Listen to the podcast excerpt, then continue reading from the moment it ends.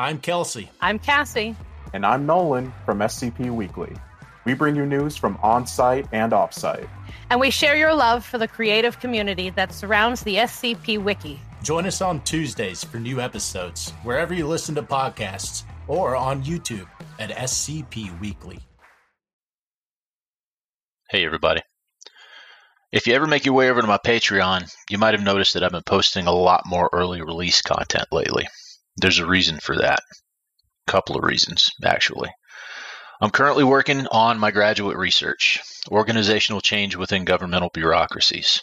It is every bit as fun and exciting as it sounds, but it's interesting to me, and I feel like I can contribute to the conversation, so I've been digging in pretty rigorously. I was going to graduate in the spring, and then shift my focus to my voice work.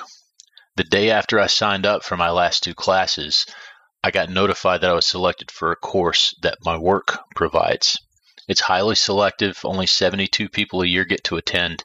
It's very challenging, and it's on the other side of the country. So that's what I'm going to be doing from January to April. What that means for SCP Unredacted is that I'm front loading and scheduling regular content, three episodes a week through the end of 2021. As of today, 28 November, I have three episodes left to record to finish that up.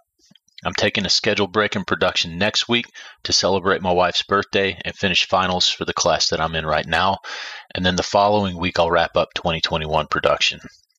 Once the last of the 2021 content's published, my intent is to record and schedule enough content for one SCP document episode a week through the end of March.